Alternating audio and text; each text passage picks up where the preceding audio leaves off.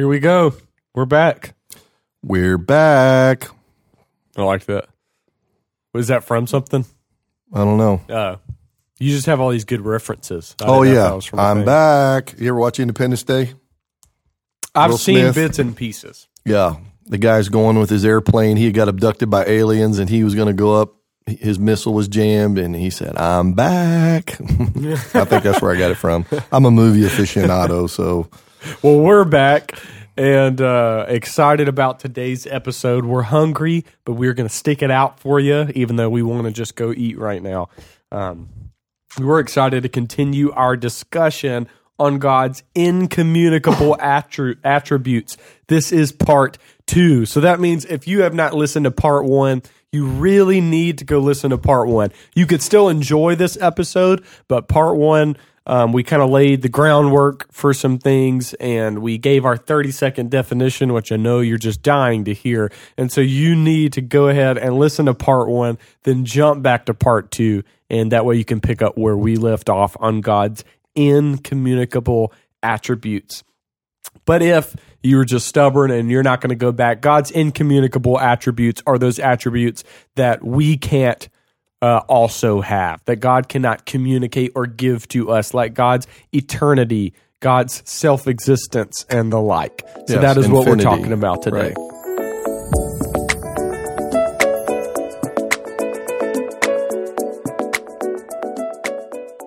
So, our next one, this is the one I think most people like to talk about. I really do. This is God's omnipotence, which means that God is all powerful. And so when we look at the Bible, Job 42 2 says, I know that you can do all things and no purpose of yours can be thwarted. Psalm 62 11 says, Once God has spoken, twice I have heard this, that power belongs to God.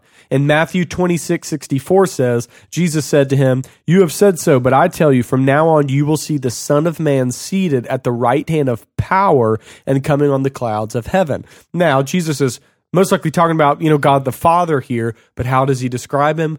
Power. Power. And so that's a, a, a key uh, aspect of who God is. And so in many passages in the Bible, we hear God referred to as God Almighty. This is God's power. God is powerful to his foes. God is powerful in creation. God's powerful in delivering uh, from Egypt. God's powering and powerful in saving men from sin. God is powerful and basically doing what he wants. That's what we see in Scripture. But with everything, we've got our um, scriptural information, but then we like to break it down kind of logically, philosophically, or, you know, whatever. So, how can we reasonably break down God's omnipotence? Well, I like to say that God is all powerful and able to do anything consistent with his own nature. That's how I describe his omnipotence. And I like the word almighty. We um we sing a song here, who can stop the Lord almighty? Yeah. Who can stop the Lord, you know. And so th- we we like that word. We use that word and it's actually the the Hebrew word El Shaddai, which I'm having a little Amy Grant moment right here. El Shaddai, El Shaddai. Da da da da da da da. You, you never heard that I have song? no That's for idea you. what you're talking Yeah, you need about. to go Google Amy Grant singing El Shaddai. All that right. was, that was the early days of Christian Christian music. So, um, yeah, I, I think that um, when I think about the omnipotence of God, I think about Jeremiah, who said, uh, asked the rhetorical question: "Is anything too hard for the Lord?" Hmm. And the answer, of course, is no. I think of the story of uh, the Annunciation when Gabriel came to Mary and she said, you know, he said, "You're going to have give birth to the Son of God." She said, "How can this be that I've not known a man?" She she wasn't questioning the whole thing. She just was trying Just to figure wondering. out the process. Yeah. it was for her. It was just I'm I'm in. I'm all in. But how's this going to work? Yeah. And he said, you know, the the, the power of overshadow of you, the Holy Spirit, and that thing was to be born of you, called the Son of God. And, and he said, with with God, nothing shall be impossible. Um, the disciples came to Jesus, and and uh, Jesus said, it's hard for a rich man to enter the kingdom of heaven. And they said, well, if rich people can't get saved, then what what's the chance of we poor people? And and Jesus said, with men things are impossible, with God nothing shall be impossible. So when you think about the power of God, you think about the, the, that there is uh, His actual power and even the potential that he spoke everything into existence out of nothing. Yeah. I mean, when you you we, we can't even fathom the power of God, what God is able to do, and the, and that that power is released through His spoken word. God said, "Let there be," and there was. And that man who came to Jesus, that that centurion who said, "Just speak the word, and my servant will be healed." Yeah. He understood the power of God that if He just speaks it, it'll happen. So this is this is important. I think this is one that we all gravitate to because we like to think that where we are limited, there is a mm-hmm. being who can do whatever needs to get done and can come through for us. Yeah, I agree. Um, and I would say as we look at this definition of who God is, um, mo- so I like everything that we just talked about because that's where it really applies, which is God's power over creation, God's power over sin, God's power to help us and and and be with us. But I think we too, just in wanting to learn more about God, we've broken it down philosophically and we've asked some fun questions. So I would say starting off, the most important thing before we even head on to the philosophy and everything is that God can do anything. And that if you are a child of God, He has the power to free you from sin, to deliver you through darkness, to give you eternal life. We see that He can make the sun stand still. He can raise people from the dead. He can walk on water Heal your body. heal your body. Yeah. Like the God that is on your side, there is nothing too hard for him. And so before we get into the abstract, can we just celebrate that? Like we don't serve a weak God or a weird God or a God that just can't get it done. Like whatever he sets his mind to, he does. Um, and there's a scripture that says the Lord does what he pleases. We're going to talk about that in sovereignty, but he does what he wants because he has the power to do it. Well, I read this and I think it's pretty cool because it sort of pulls together, ties together some of the other attributes. Uh, a writer said, What God chooses to do, he always accomplishes. It's good. So that gets back to his independence and his choice. And and he said three things. He said, and this will help somebody. He said, God knows what to do. That's his knowledge. Okay, we, there are times we don't have an answer. We don't know what to, but God always knows what to do. That's the first one. And then second, he chooses to do the right. Yeah. So if it's the right thing to do, God will always choose to His do it. wisdom. He knows how Right. to apply that knowledge. Exactly. Then third, he's capable of doing what he knows to do and what he chooses to do. And that's his power. I just thought You that's know, pretty I've good. heard I've heard someone call that his omnicompetence. Omnicompetence. God know God knows everything. He knows what to do with it, and he has the power to do it. There you exactly go. what you just said. That is right. crazy. It- I mean, I, but you know, I want us to dive into the abstract and the you know what does it mean that God's omnipotent because it's fun and it's philosophical and whatever. But I didn't want to just speed by the fact that uh, in everyday in life you're not going to be going well can god create a rock so big that he can't pick up Right. but Well- you are going to be going is god powerful enough to heal my body or save me from this or, Or bring me me, through job. yeah exactly Yeah. and the reality is that he is Right. and he he still works within his creation like we talked about his omnipresence. He wants to manifest himself in a unique way and he's everywhere at once. He's vested in our lives. He has the power to work in our lives to do things for us. Like god is always there. He's interested in us. He has the power to bring things about. I mean this all kind of all of his attributes play together and i just didn't want to rush by that. No, and I mean, isn't your faith isn't one part of your faith in the in God's ability to do what needs to be done in his power? Yeah Okay, because faith comes by hearing, hearing by the word of God. So we we hear what God has said he can do, what he promises he will do. We have faith in that. We have faith in his faithfulness. But ultimately I have to have faith that he's reliable, yeah that what he said he'll do, he can he can carry through. they're not even just good intentions right, right. He actually can do it. yeah And that's why the omnipotence of God, I think, ties directly to our faith in our day to day living, including saving me. Do I really believe God can save me? Does He have the power to save me? Does, does God have the power to uh, lay down his life and pick it up again? Did Jesus really rise again? Yeah. Does He have know? the power to take on flesh and die and that, that death be Yeah. sufficient enough to cover my sins and the sins of all of sinful humanity. So yeah, our, his power is really important. Exactly. So let's get into the the the the, the, the insanity. Well, yeah, the philosophical and the insanity because and really more importantly, the question is, so let's ask it this way. Does the power of God, and now, now that we've just said God can do anything, da, da, da, da, da, okay, but does the power of God have any limitations? I believe the power of God does have limitations. And, I believe that it has Yes. two limitations specifically. All right, give them here- to me. Here's my definition, and it's it's nuanced. You know, I'll break it down because it, you know, I'll break it down. Here's what it means: it is the possession of all logically possible powers, which it is logically possible for a being with the attributes of God to possess. Now, let me break these two things down and it'll make sense. This means that God's all powerful, but he can't sin. All right, let's just stop there. So let's create a category. Let's Okay. call them natural limitations. Yes. Natural, not dealing with nature, birds chirping, trees, but the nature of, Of God. God.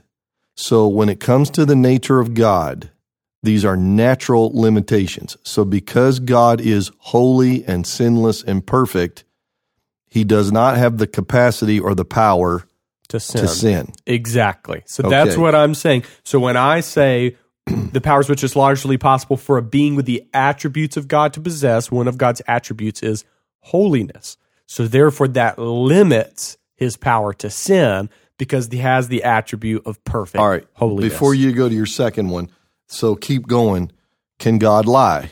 no, So God doesn't have the power to lie because he is truth. Can God right. be tempted to sin? um, no, not in his divine essence. Because the no. Bible says he cannot be tempted. Jesus was, but in his human nature. Well, he can be tempted, but he but he's not going to be. Okay. Yeah. Can he deny himself? no, No. Paul said he cannot deny himself. If we didn't, if we deny him, he cannot deny himself. Mm-hmm. So these are all things that are relative to his nature as God. He will not, cannot do anything that will violate his divine nature. exactly. All right. So there are natural limitations, which we're glad for, and and that's Yes. just logical common sense. Yes. What's your second gr- category? So this also means that God is all powerful, but he cannot do anything that is illogical, that goes against logic. So here's what I mean. Well, let me, let me help you there. Logically absurd Yes. or contradictory. it is logically contradictory. So what I mean is God cannot create a square circle. He can't create a married bachelor. He can't do things that literally do not make sense because they are logically contradictory. Right. So the classic one that has been asked is can God make a rock so big that he can't pick it up? So I think the answer to that is in God's immutability. So if God were to make a rock so big that he couldn't pick up, he would then cease to be omnipotent. Well, then he would lose an attribute that makes him God, so he'd not be God. He would also lose his immutability because then he would change from being omnipotent to not omnipotent. And because God cannot change, he therefore can't make the rock. Like he literally can't make the that rock that big because it would necessitate change. Well, you're and you're going down a road of trying to rationalize it to rationalize the the the the, the argument against the irrational. Yes. This the, the even quicker response to that is is absurd. It's just logically absurd to to come up with an idea that you make a rock so big that you can't pick it. up. I mean, it's just absurd. Yeah. That you're saying you're starting with a being that has so much power that he can do anything, but now you're asking him to do something that he can't so do. that he can no longer do everything. Yeah. See, that's logically absurd. That's contradictory, and Oh, so yeah. it, it it whatever sense it might make to somebody, it it it contradicts itself. See, so it's self defeating hmm in the fact Yeah. that it it violates. You're you're assuming things about God that create violations of His nature. Yeah. So it, it it's it, it's not going to happen. The, the one we were talking about earlier before the podcast started was um, can God create an immovable light post? Well, yes. Can God create an irresistible cannonball, which means like no wall is strong enough to stand up against it or whatever? Like it is going to power through? Well, yes. But can God create them at the same time? No, because it's logically inconsistent to have a cannonball that can't be resisted by anything and then have a light post light post that literally can't move. That can resist anything. So if the cannonball hits the light post, yeah, like it doesn't make yeah, sense. Who gives way? It's contradictory. Exactly. And that's the whole point. Well, theologians like to word it this way God can only do those things that are the proper objects of his power. Mm-hmm. That's a, a, phrase that might be a little foreign to some of our listeners or maybe all of our listeners, but it's a good phrase. He can only do those things that are the proper objects of his power. In other words, whatever his power can do that falls within line with his nature and his plan, his purpose, etc. Those are those that's what we mean when we say God's all powerful. That's what he can do. And so just to carry it out, he can't make two plus two. Somebody say, can he make two plus two equal six? No, two plus two. Well, why can't he? He's God. Well, because it's it's not the proper object of his power. It's mm-hmm. contradictory. It's illogical. It's absurd. Okay. Um, God cannot make wrong right. Yeah. You know, can can, can God make so? Um, but on a more positive note, God cannot fail to do what He's promised. Mm. Now that's a good thing. Yeah. So that gets back to whatever God promised, you can count on it, and He'll always come through for us. Yeah, that's good. That's a fun conversation, though. I, yeah. I bet a lot of our listeners have heard the rock conversation, and yeah. they're like, "What?" yeah, he cannot. He can only do the things that are the proper objects of His power. That's good. Well, now we move on to a closely related topic, but a little bit different, and that is God's sovereignty. God's sovereignty. Sovereignty is closely aligned with God's omnipotence. But sovereignty clarifies the extent to which God uses his powers. In what way does God take his everything that he can do and then apply it to creation, to humanity, to whatever. And so divine sovereignty can be defined as God's power of absolute self determination. He makes choices on his own and performs actions on his own. So, what differ, differentiates sovereignty between humans and angels and God is that of absolute self determination. Here's what I mean is that for humans and angels, we have all kinds of outside influences that are uh, directly or indirectly changing us or forming us or forming our thoughts or our abilities or our whatevers. And kind of like I mentioned in the last podcast, God, no one can force God's hand. And so he has that sort of self determination and uh, and can do what he wants without outside unwanted outside influence. So once again, God listens to the prayers of His people. We talked about um, earlier how God, you know, will uh, act consistent within His nature. If a sinner repents, He will move from punishment to forgiveness. Different things like that. Just no one can force God. No one can force His hand, and then God can't like subliminally be influenced and not realize that somebody's changing the way that he's thinking and playing mind games with him. Like you can't do that to God. Yeah, he's Lord over all creation and in complete control of all things. And he does what he wants to do. And I think that's what we mean by that. And um, I like that fact that nobody can influence him. If he if he does something, uh, he does it because it's it's what he wants to do and it's in his nature um, and it's his choice.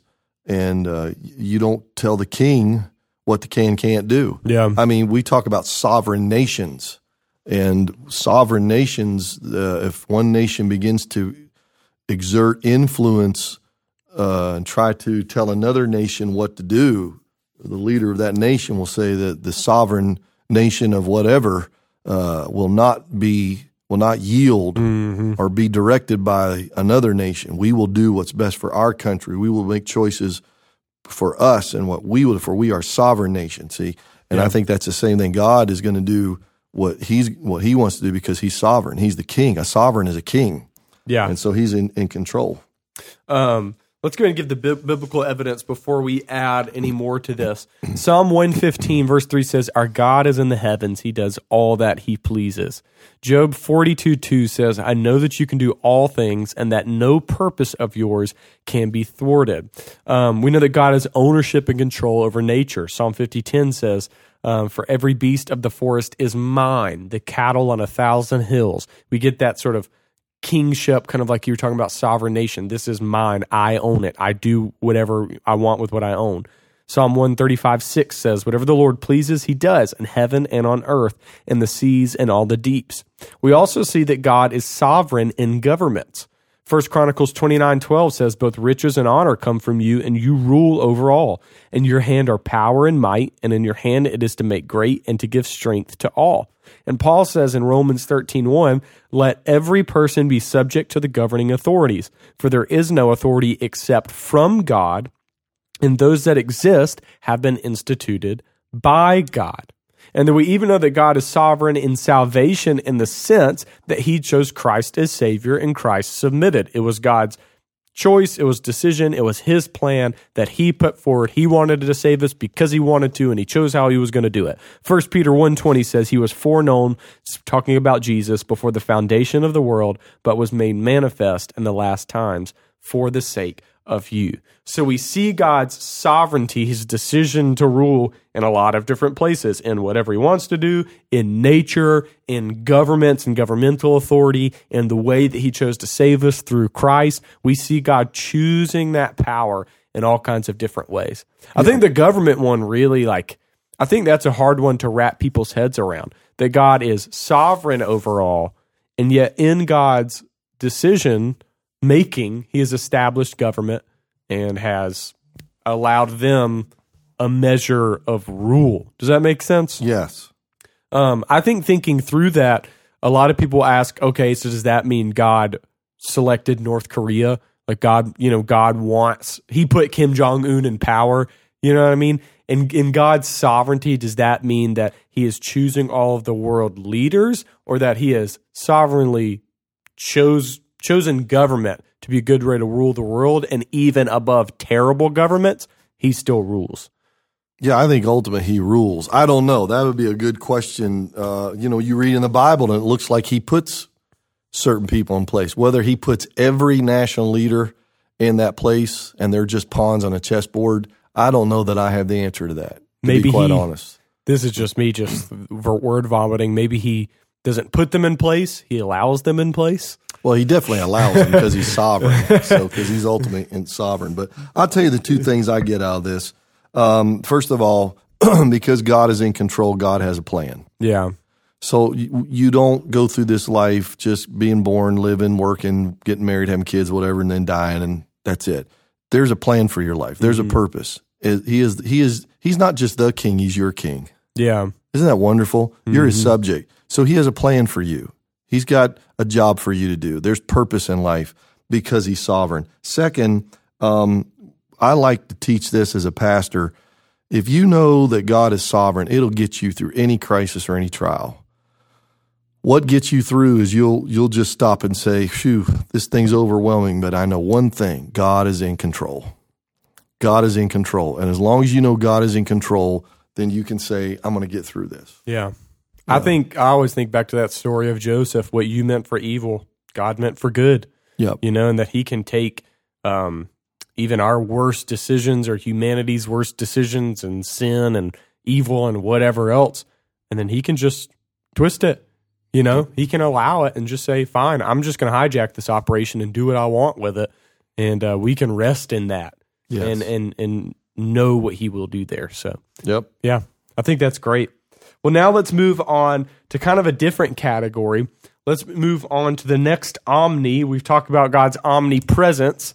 We've talked about his uh, his being omnipotent, that he has all power. Now we know that God is omniscient. Let's talk about God's omniscience.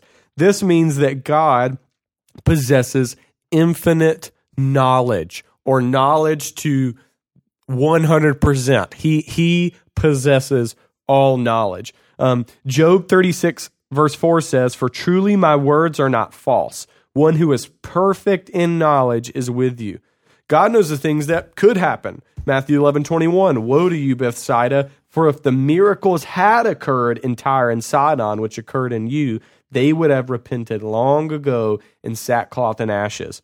Psalm 135 5 says, To him who by understanding made the heavens, for his steadfast love endures forever. Forever, excuse me. God knows everyone and what they're doing. Jeremiah 23 24. Can a man hide himself in secret places so that I cannot see him? declares the Lord. Do I not fill heaven and earth? declares the Lord. We know, um, you know, Jeremiah said basically, "You form me in my womb. You know me in my innermost innermost parts." Like God knows everything, including us, including our thoughts. He knows everything intimately. He possesses all knowledge. Yes.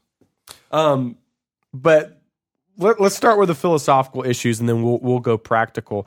Because of this, it kind of brings up some different issues of when we say God knows stuff what do we mean? So some people will bring up, well, God can't possibly know what it's like to feel pain or to feel fear or to feel anxiety or whatever. Therefore, God doesn't know everything. But I think it's important to point out that you can know when someone is going through something, know what that thing is, and know all about it without experiencing something. For instance, if you were scared right now, I know what fear is, and I know I could know why you're scared, and I could know your reactions. I could observe it, but at no point am I ever going to feel what you're feeling. That's true of every single human being. God may not be able to feel fear, but any fear I feel is unique only to me. Does that make sense? Yeah. That's an unfair expectation to say, God, you should be able to feel fear which all of our feelings are unique to ourselves. Does Right. that make sense? So no human they can relate in a general feeling, but not a specific feeling. And we can all know what a certain thing is without experiencing it ourselves. I think that statement demands that God be able to sympathize with me. What, what when I say God can't feel my pain or my fear, it, we're assuming that the only way God can relate to me is if God has experienced pain and fear and therefore has his own pain and fear and thus can sympathize and empathize with me as I'm hurting or as I'm afraid. But that might be true for another human. But for God, who is perfect in knowledge, that's unnecessary. mm-hmm. Uh, it, it and it's not that you say, well, can God sympathize with me? Yes, He can sympathize with you. Okay, because because God is a perfect being, and this is what you have to understand. It doesn't see pain or fear is required for me. I have to have my own personal pain and fear for me to sympathize with you. Mm-hmm. Because I can say, "Oh, I've been afraid before," or "Man, I've hurt before." But when you're a perfect being, that's not necessary for God. God perfectly knows what, even though he's never experienced pain, he doesn't know fear. But he understands it perfectly because he has a capability that none of the rest of us have. Yeah. So it's not fair to try to paint God in a picture that doesn't apply to him. It is interesting, though, that because Jesus came and robed with flesh, the Bible says that he was tempted in all points just as we are, yet without sin. Yeah. So he became like us in every fashion. And but, but does that mean Jesus, whatever he, we know, he felt pain. Mm-hmm. So it's kind of hard to say now. Well, does God? God's never felt pain. Well, in the incarnation, Jesus felt pain through the through the crucifixion. Yep. He even experienced death. So if you have death in your life, God doesn't know about it. Well, yeah, he lost his son. Uh, of course, he came back to life. So the humanity, the human nature died. That God didn't die. But my point is, uh, did Jesus ever know fear? Probably not.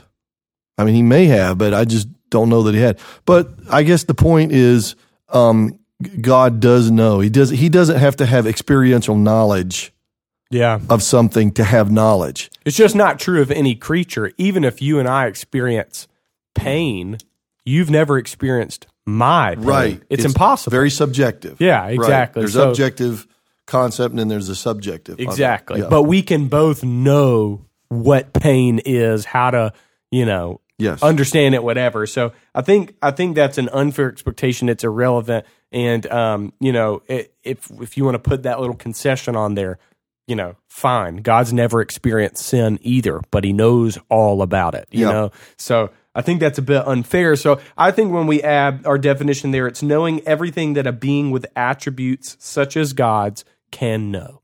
And so, you know, maybe he doesn't, whatever, he doesn't feel it, but he knows. He knows what it is, he knows how to describe it. I would say that this omniscience is once again one of the most comforting attributes of God because he knows everything. And we are so finite, we are so limited in our understanding. One of the most comforting things is if you can surrender control and surrender knowing stuff to God and cast it on him, there is someone out there who is on your side who knows everything. Well, Proverbs 3, 5, and 6 comes to mind. Trust in the Lord with all your heart and lean not to your own understanding, Mm-hmm. but in all your ways acknowledge Him. Why do I go acknowledge Him? Because He knows everything. Yeah. And then He shall direct your paths. yeah. Now, here's my definition God knows everything, um, things actual and possible, Mm-hmm. perfectly and equally well. It's good. So He doesn't know more about one subject and less about another. Mm-hmm. He knows everything about everything perfectly well. Uh, this means God never. So, can, give you some things to think about? Yeah. God never wonders. He never ponders. He never ponders or wonders. You know, he uh, he never seeks information. God never Googles. God never Googles. God never Googles. That should be on a T-shirt it somewhere. should be. God never Googles. um, God never asks questions Yeah. because he already has the answers. You say, well, the the Bible has times where God asks questions. Absolutely, but if he does, it's always for the benefit mm-hmm. of the person. He already knows the answer. Not for lack. Yeah, it's not for lack. He's asking them rhetorically, or he's asking them for the ben- for their benefit. Mm-hmm. Okay, I'm going to ask you a question. You come up with that answer. You, I'm going to give you the answer so that you can learn something here. Um, I think that the om- the omniscience of God means that nothing catches God by surprise. Mm-hmm. We have things in life that catch us off guard and rock our world, and we run to God, and God's like, "Knew it was coming." Because I know everything. I know. I know not only what has been, what is, but I know what's go- going to be. Now, can I can I ask a question here that I think is appropriate? No, no, you can't. Go ahead. So when we speak of God's omniscience, are is part of his omniscience fueled by the fact that he is eternal and he is omnipresent? And so it's not that God just knows stuff, but God is outside of time, everywhere all at once. And so he knows and experiences everything that is happening, will happen, has happened. It all ties together. That's why I said Does that he make is- sense? Like he he's is- already there. He is, so he is not the sum of all these components that we're talking about. We're Yeah. we're breaking him down because that's how we have to deal with him. But he is one being, which we're going to get here in a minute. Mm-hmm. Yeah. And so, yes, it all ties together that Mm-hmm. He is eternal, because he is infinite, because he's unlimited by time or space, because he's in the past, present, and future, because he's the God of Abraham, Isaac, and Jacob, uh, because he's Jesus Christ, same yesterday, today, and forever. Yes, he's already there. He's Hmm. he's already in the future as well as the past as is the present because he's multidimensional. If we want to say that, he is everywhere at all places all the time, and that means he's in the future. So yeah, he does know whether whether he knows inherently because he's God, Yeah. or whether he knows that and experientially because he's already there. that's crazy. Messes with your brain. That's wonderful, though. That's awesome. Yep. Here's the other thing. Um, you can trust God's word because God's knowledge is perfect. Uh-huh. I thought that's worth talking about because we live in a society in America uh, where we have we, we're ignorant of the Bible, we're illiterate of the Bible, we've rejected the Bible as the source of absolute moral truth. So this has created a moral crisis in our nation. It's it's a serious crisis. But if we can get back to understanding that God knows everything and His knowledge is perfect, then what He has given us, our source of His knowledge, which is His written Word, then it can be trusted. It, it's reliable, which includes the moral aspect of it. Mm-hmm. So I thought good. I thought that comes into play there. Um, I think this is just the, the best part, and this is kind of the pastor coming out of me. God knows who you are.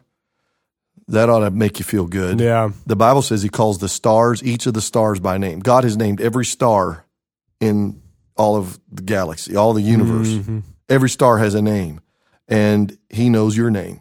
Um, he knows how to bring you through a trial. He knows how to bring you out of a trial. He knows the answer to your question. He knows the the solution to your problem. He just knows what you're going through. Yeah.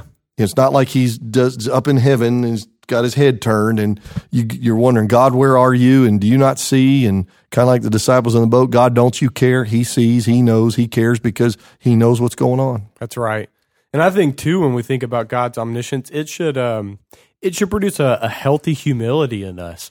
That I think oftentimes we can get a big head on what we think we know or we know the best how to handle this situation or whatever, when God knows far more than we do. And so, hey, before you make a heavy decision in your life, why don't you pray about it? Why don't you seek counsel about it? Why don't you seek God's word about it? He knows a lot more than we do. And so don't get don't get too puffed up, you know, and, and thinking you know exactly what is right because God knows everything. He knows what could happen, what will happen. He knows what to do. He's got all of the facts. And um and and I think we should have a healthy humility that says, I better consult God on everything, you know, or else because I'm just not that good. That's I just why you don't have it. And that's why you got to stay in the Bible, stay in the Word, because Yep. it really it is the source of God's knowledge. Yeah. and and, and it's so wonderful. I guess that leads us to the the next trait, which is wisdom. They sort of connect together. Absolutely, So what what how do you define wisdom? The wisdom of God. So, wisdom is knowing how to use knowledge to accomplish ends in the best way for God's glory and his creatures, which is really, really comforting.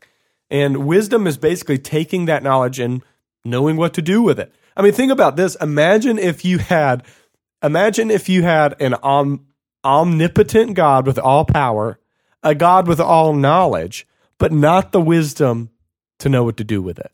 That could be dangerous. I mean, he could screw some stuff up. Mm-hmm. That's a lot of power without wisdom to do with it. I'm sure you probably know some people right now who have a lot of power, a lot of sphere of influence, probably have a lot of knowledge, but they're some of the dumbest people you know. I mean, uh, it's called They've made terrible decisions in their life, terrible business decisions, terrible marital decisions, not because they're not smart or powerful. They just ain't got it. Yeah, they're called United States congressmen and senators. There's a whole bunch of them inside that beltway in D.C. right now that, that, that pass these stupid laws, and you go, you have absolutely no wisdom. What you did not think this thing That's through. hilarious.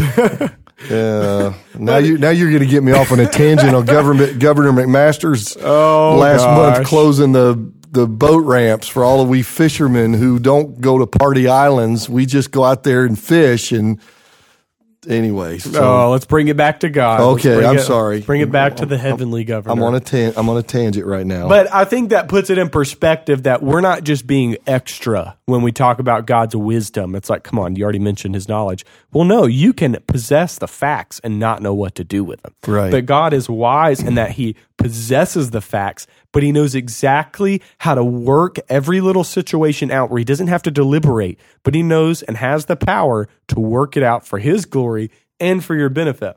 1 Corinthians 121 says, For since in the wisdom of God, the world did not know God through wisdom, it pleased God through the folly of what we preach to save those who believe. God's wisdom is utterly unique from the wisdom of the world. We preach what the world thinks is is folly, is stupid, right? Is is is low, and God uses it to save us. His wisdom is different than our wisdom. He knows exactly what to do, how to save us, and it's different from ours. Job 36, 5, Behold, God is mighty and does not despise any. He is mighty in strength and understanding. We see God's wisdom displayed in creation. Psalm 104, 24 says, O Lord, how manifold are your works. In wisdom have you made them all. The earth is full of your creatures. 1 Corinthians 124. But to those who are called, both Jews and Greeks, Christ, the power of God and the wisdom of God. Wisdom is personified in Christ. Do you want to know how to be wise, or what wisdom looks at? Look at Jesus. And then thankfully, and this is really comforting for me, the Lord gives wisdom. Proverbs 2, 6 through 7. For the Lord gives wisdom. From his mouth come knowledge and understanding. He stores up sound wisdom for the upright. He is a shield to those who walk in integrity. I didn't put it down, but it's in um, James chapter 1. Maybe it's verse 6 or 7 where he basically says, I, I, I can't remember the verse, but if you don't have wisdom, pray for it and pray in faith, and God will give it to you. Yeah. If any man lacks wisdom, let him ask of God who gives generously. Yes. Um, and, and he will. Yeah. Wisdom is important to God. If you read the Proverbs, uh, it says the, the, the, above all get wisdom Yeah. before rubies and jewels and diamonds and gold and silver and anything else in this life get wisdom because if you get wisdom you'll get those things Yeah. they'll be the result of wisdom you can have those things but with no wisdom you'll squander them Yep. or waste them or whatever so the bible says and particularly it's not just general wisdom but it's godly wisdom Yeah. that's why you read your Bible.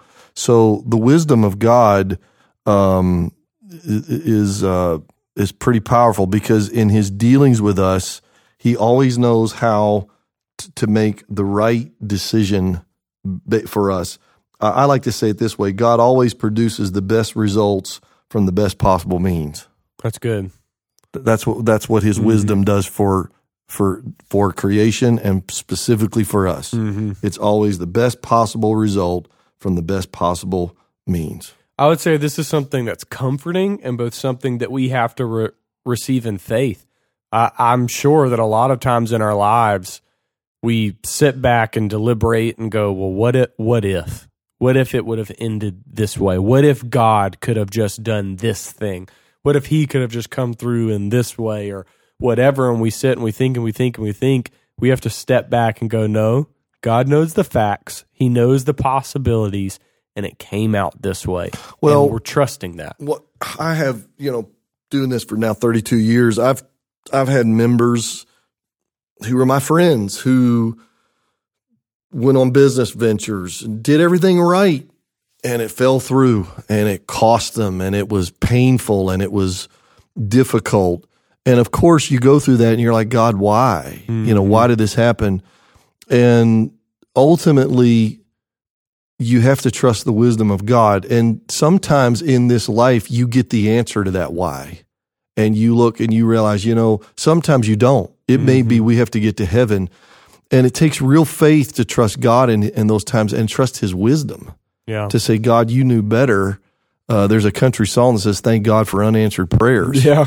because there are prayers we've prayed that if God would have answered them, oh, we'd be in a mess. Mm-hmm. But God, in His wisdom, said, "No, no, I'm not going to give that to you. I'm not going to do that for you because if I do, you, your the consequences will be so negative that you'll rue the day you ever asked me." Yeah. And at the point, in the moment, we think God's being mean. It's like our parents when we were young. Um, and here I'm your dad, but you know, there you were a good kid, but but there were a few times I had to discipline you. And you know, anytime your parent disciplines you, you know, you think they're mean and they're bad, but what you don't realize is in their wisdom they're looking out for you. And so I think that's what we say about the wisdom of God is that God's protecting us, God's looking out for us, and and uh, God knows what's best.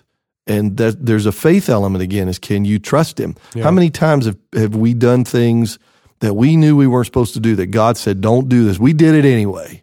And then afterwards, we rue the day and we say, Oh man, why didn't I just listen to God? And you could almost hear God saying, I, I knew better. Yeah. I tried to tell you, you know, thank God his grace is he, he redeems us. There might be consequences, but he redeems us and helps us to keep going. So um, this is really important. Thank Yeah. God that we have a wise God, an all wise God. And I think it's important to highlight that fact we read earlier that God's wisdom is unlike the wisdom of the world. And so maybe another faith aspect of it is that when God calls us to trust Him and the way that God works and deals with the world looks really, I mean, it, to other people, it looks stupid.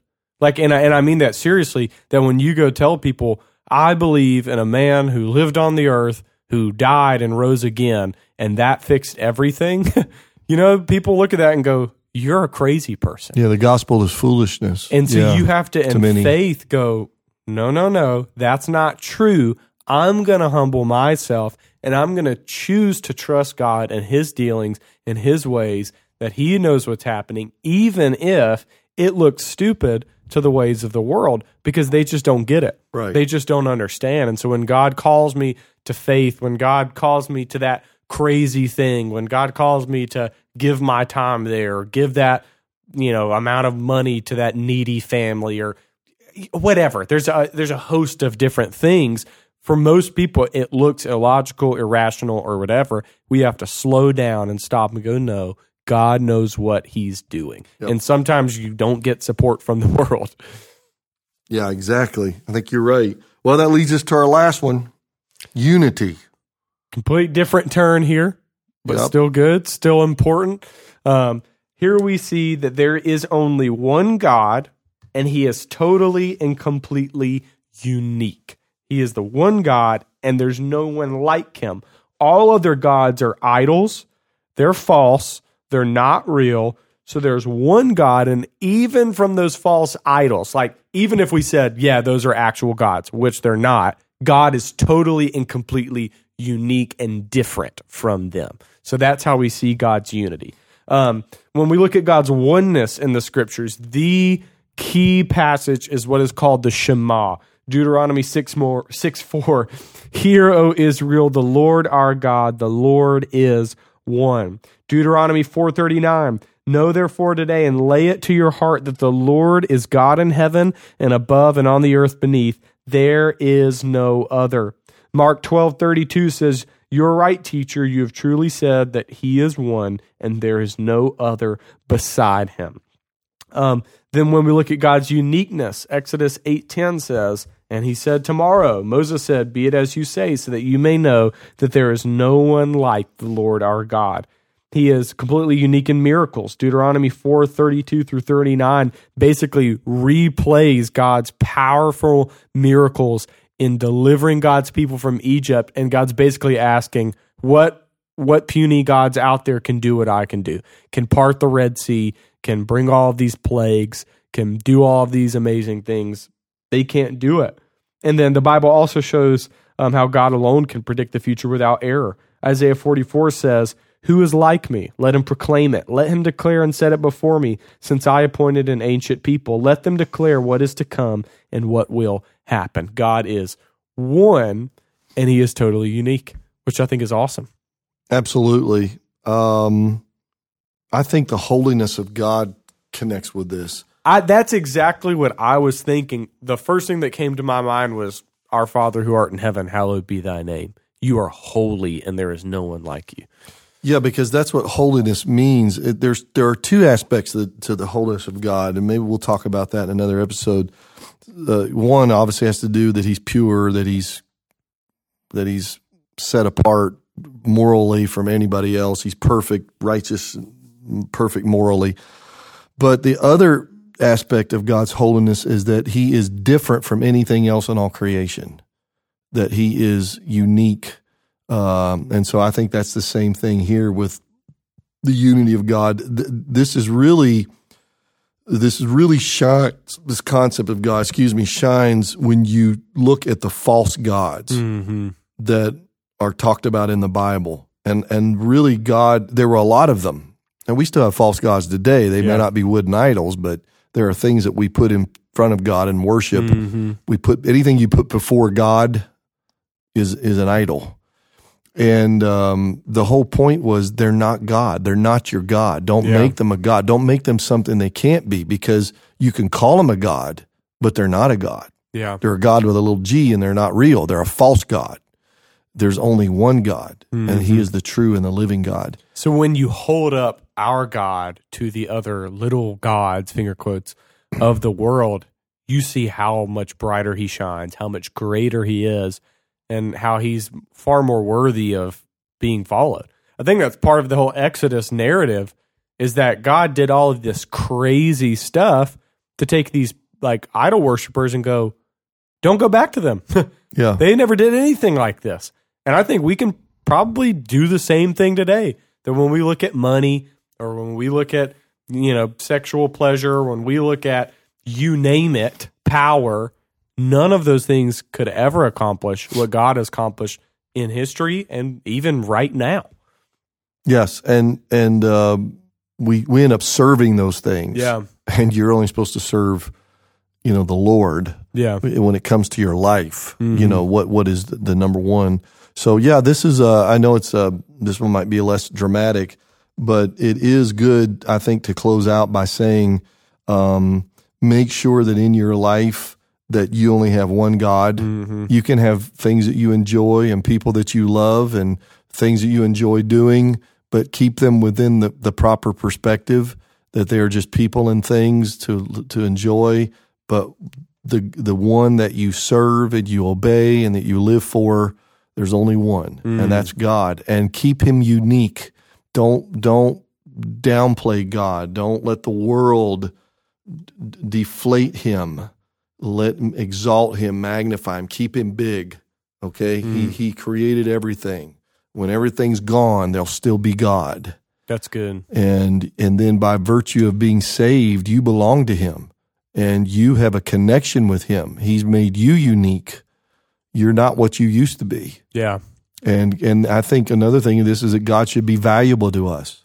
Don't don't make God um, less than what he should be. Yeah. You know, if you go to a uh, you know an antique shop and you're looking for antique and you find an antique something that was created and there's only one left in the whole world, people would pay an exorbitant amount of money to possess that because there's only one. It's one of a kind. It's one of a kind, and people would so, just so they could have it. Well, I didn't have to pay any money, but I have I have the greatest one of a kind that lives in my heart, Yeah. and that's God. Uh, that's great. And and I think as far as the uniqueness of God goes, you touched on this earlier. Every God has their own sacrifice. And um, I think let's look at the sacrifices that we give to God and the sacrifices you have to give for the other idols of the world. Man, if you want to sacrifice for money, I mean, sacrificing your morality, sometimes Time, it means sacrificing your family, yeah, time, whatever. Um, you know, y- you name it, you know, you whatever, you, you name it. Uh, there's always a sacrifice. But when we look at God, what are our sacrifices? They're spiritual sacrifices. They're thanksgiving. They're doing good to others. They're showing love to God and to neighbor. They're throwing away anger and malice and envy and bitterness and jealousy and working together in faithfulness and love and unity. Those are our sacrifices, our spiritual sacrifices that we give to God. Now compare those. Do you do you want to slaughter your family? Do you want to slaughter your time? Do you want to slaughter your holiness? Do you want to slaughter your peace? Or do you want to slaughter bitterness and anger and all these terrible things and offer up to God your whole life? That's good. It's a good way. Good way to end it. Well, look, thanks for for joining us for uh, for this episode on God's incommunicable attributes. Once again, if you just powered through this one but you didn't listen to the first episode, go back and listen to it. I think you'll enjoy it. Thank you for joining us. Give us a rating, subscribe to us, give us a five star review. Please, please, please send this podcast to somebody that needs it, that can learn and grow from it, and join us in a couple of weeks when we get back to it. We will see you then.